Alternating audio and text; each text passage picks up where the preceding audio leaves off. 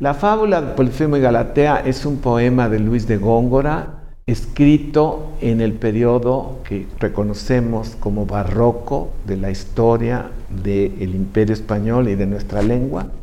Es un poema narrativo bastante largo, en donde el poeta Luis de Góngora, que es un poeta vivo y activo entre el final del siglo XVI y la primera mitad del siglo XVII, está colocado en las cumbres de lo que hemos heredado culturalmente los hablantes de lengua española. El poeta Luis de Góngora es un privilegio de nuestra lengua, porque difícilmente hay un nivel más alto. Por toda clase de razones, la fábula de Polifemo y Galatea es un tesoro que nos pertenece a todos los que hablamos en español, pero que no necesariamente empieza por entenderse, sino que es una obra que algún día cada quien entenderá como pueda, pero que antes que nada se ofrece como vida de la sonoridad de la lengua. Se puede oír por primera vez como oímos una sinfonía cuando por primera vez oímos la quinta sinfonía de Beethoven. Ahora, para cualquiera, un concierto de Mozart, una sonata de Mozart, son experiencias al alcance de todos, pero no necesariamente las entendemos. Y afortunadamente la música no exige que la entendamos para poderla gozar. Es en este punto donde yo creo que podemos comparar los placeres que puede haber entre un primer contacto con la fábula de Polifemo y Galatea, que es como una especie de oportunidad para perder la virginidad en relación con obras de tantos prestigios. Habrá quien reaccione con indiferencia o con angustia yo les quiero recordar a quienes por primera vez se abran a la experiencia, que se abran poco a poco y no de un golpe y porrazo, a ir recibiendo, alimentando en su organismo la sonoridad de este lenguaje y que después intenten leer el texto con la memoria de lo que les haya pasado por entrar en contacto con un fragmento o con el todo de este poema.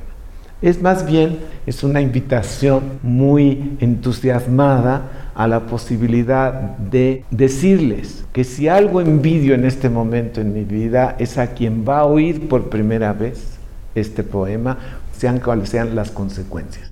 Con la conciencia de que antes de que Descarga Cultural lo recogiera, era imposible o muy difícil tener este tipo de experiencia. Y que por ser una experiencia tan excepcional, yo creo que vale mucho la pena hacerlo notar, que el que por primera vez abra sus oídos a la fábula de Polifemo y Galatea, va a dejar entrar en su organismo algo que siempre ha sido suyo, pero que va a entrar a su conciencia por sus oídos no por su inteligencia, no por su conocimiento, que son otras vías, pero no son las mismas consecuencias. Esta es una invitación a oír la fábula de Polifemo y Galatea, no como una experiencia musical, pero sí como una experiencia que va al oído y no solamente a otros sentidos. El argumento es muy simple, aunque es el hilo que une todo el poema. El mito de Polifemo y Galatea lo heredamos de las culturas griegas y latinas. Y sucede en la tierra de Sicilia, en donde alguna vez estuvo el muy conocido personaje mitológico que se llama Ulises, que un día con una pedrada destruyó el ojo y toda la masa de un monstruo que se llamaba Polifemo y que era uno de los sobrevivientes del exterminio que los cielos dictaminaron en contra de esos gigantes que se llamaron cíclopes en la imaginación de los griegos y los latinos.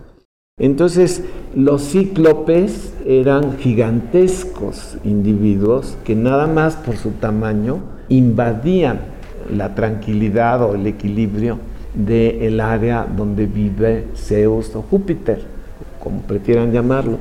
Y Júpiter, Zeus, un día dijo, basta, ya no quiero más sobresaltos por culpa de los cíclopes, hay que acabar con ellos.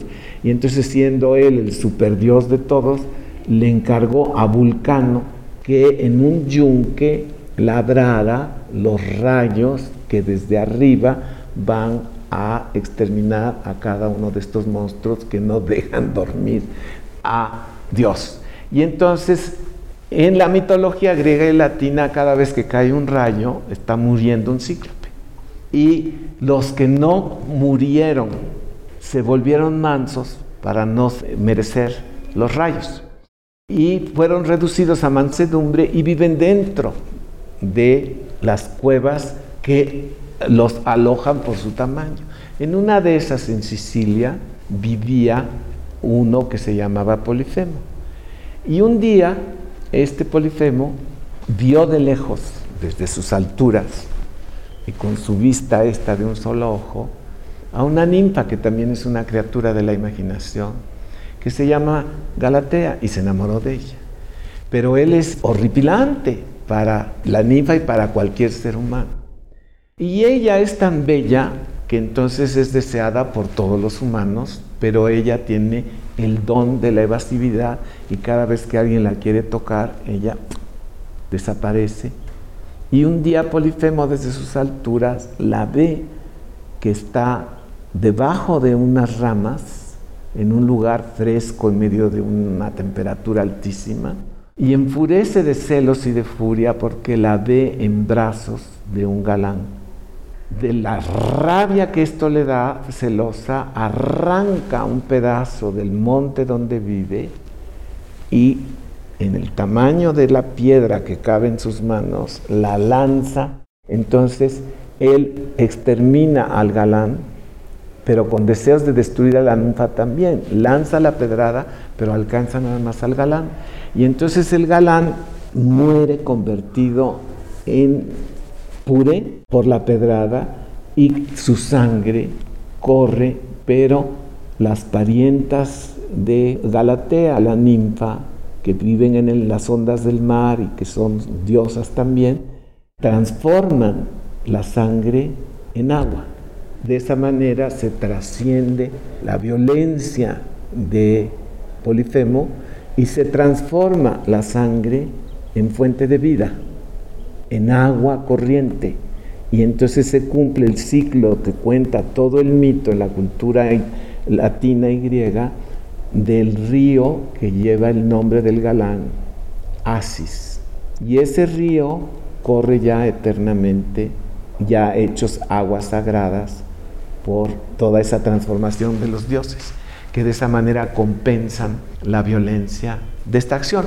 Y después el ciclo se cierra cuando Ulises, tiempo después, viene, las aguas lo echan ahí a las playas de Sicilia, y él en un momento dado, al sentirse amenazado por el tamaño de Polifemo, para no tenerlo como amenaza, agarra la piedra que tiene al alcance, la lanza con su propia onda y le da en el ojo, lo derriba y del golpe y demás queda definitivamente liquidada la estirpe de Polifemo con él mismo. Y entonces ahí se cumple todo el circuito.